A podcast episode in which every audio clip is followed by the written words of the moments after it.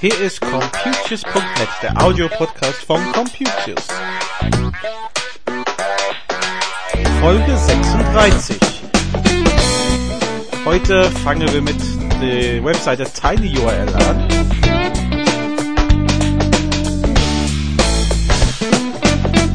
Dann schauen wir den neuen OpenOffice an und die Webseite crucial.com.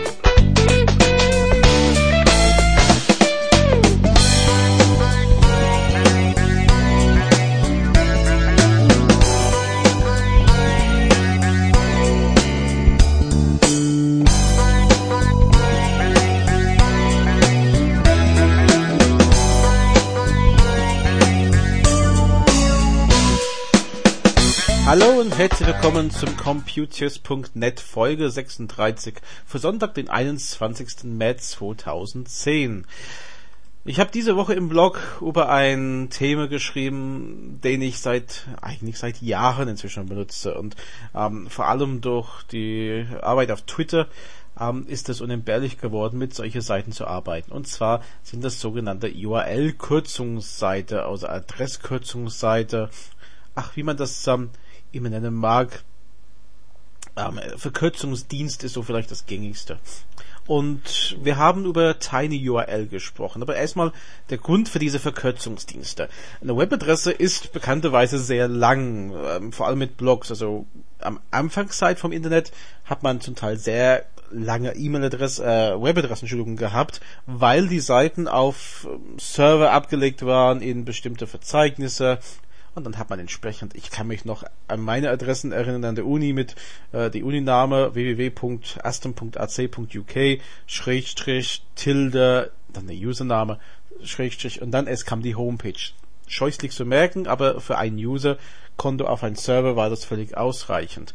Und dann ging der Trend, vor allem in Deutschland, rüber zum eigenen Domain. Also nicht mehr ein Ordner in einen Server, sondern www.computius.de zum Beispiel.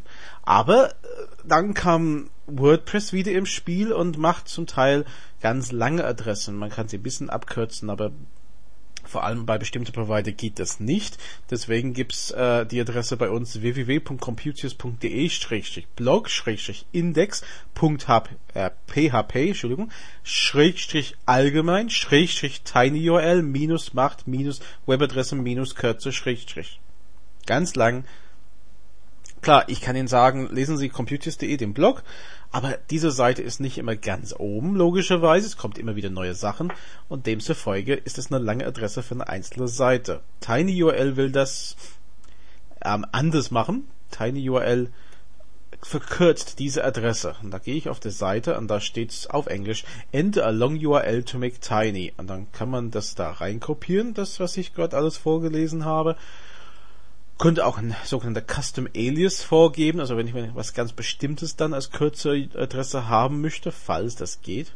Ähm, und dann sage ich Make Tiny URL. Und aus diesen riesenlangen Adresse wird jetzt einfach tinyurl.com-ycn7tcn.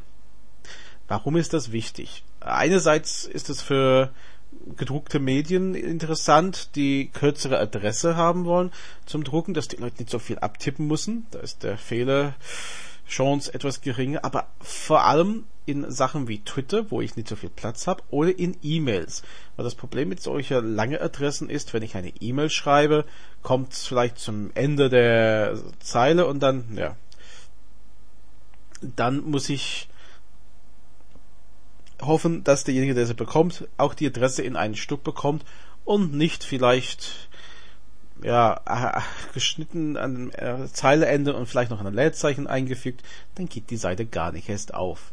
Und deswegen dieser Tiny URL, es gibt auch andere, der bit.ly, ähm, Google hat inzwischen auch, wenn man da über Feedburner was reintut, äh, goo.gl und äh, was es alles noch gibt probieren Sie es aus, wenn Sie äh, wirklich diese lange Adressen immer wieder verschicken müssen, in, auf der Arbeit zum Beispiel, dann macht diese Seite sehr viel Sinn für Sie.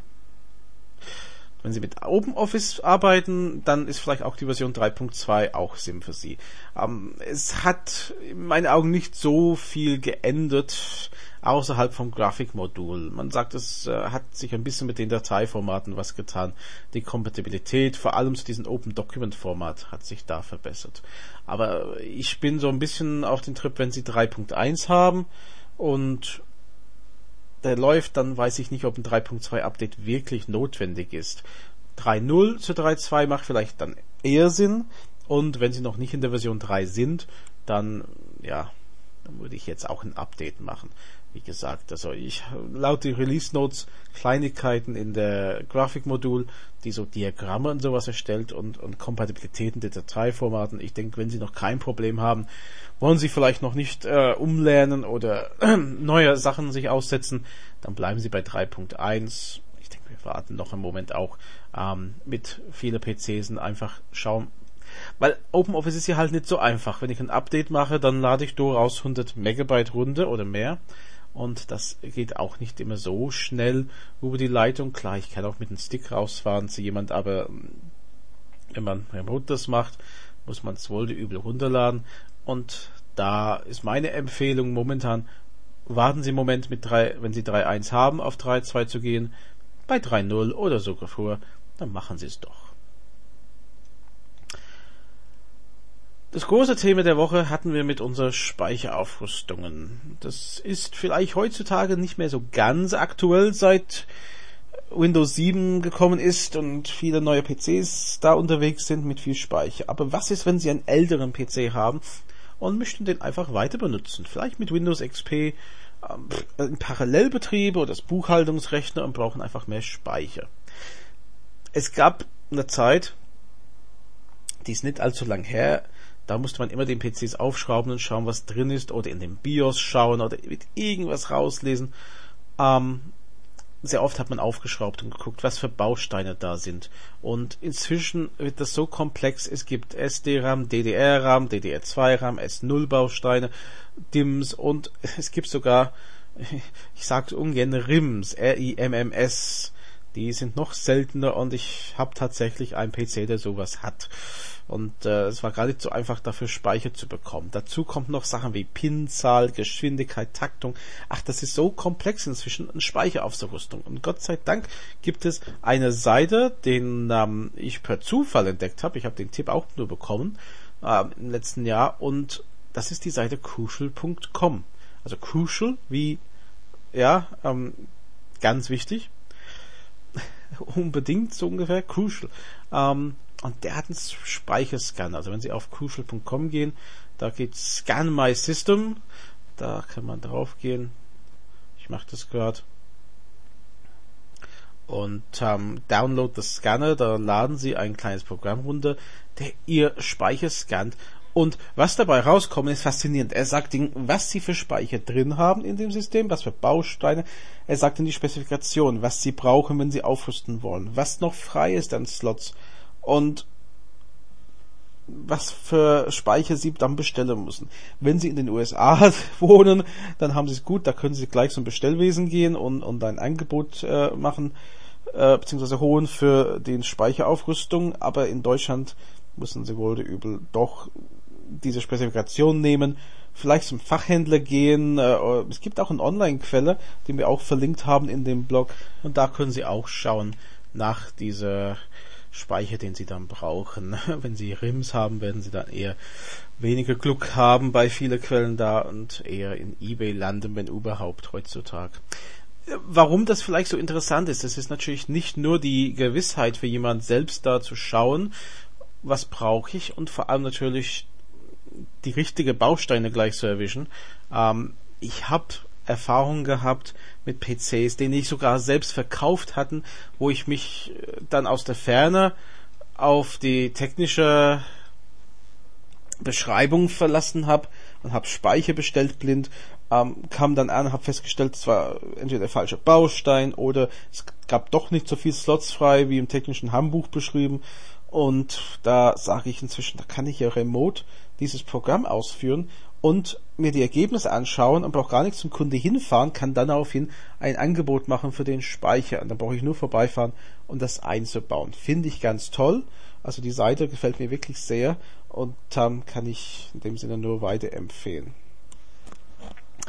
Wenn Sie uns weiterempfehlen möchten, dann habe ich eine Idee für Sie. Und zwar, wir haben auch was ganz Neues diese Woche.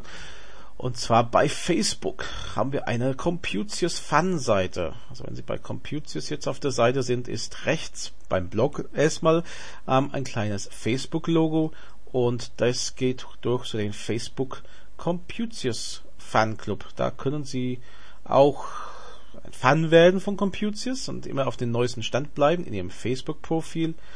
Sie können da auch uns eine Nachricht hinterlassen. Letztendlich können Sie das auch in unsere Foren, auf unserem Blog. Aber vielleicht sind Sie eher bei Facebook unterwegs. So können Sie uns eine Nachricht hinterlassen, Vorschläge machen für einen Podcast oder für einen Blogbeitrag. Und das lesen wir dann gern und würden es dann integrieren. Ansonsten, das war's wieder für diese Woche. Ich bin dann nächste Woche da mit neuen Themen. Wir hören uns also in einer Woche wieder. Bis dann. Tschüss.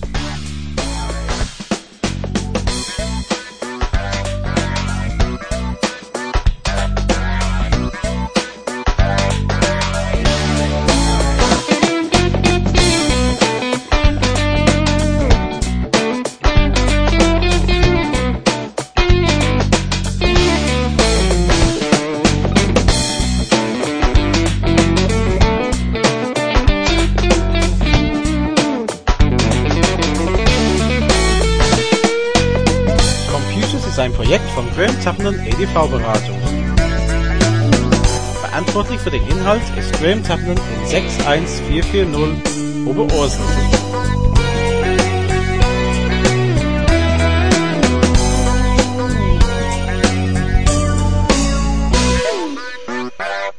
Die Musik ist von Frank Herrlinger.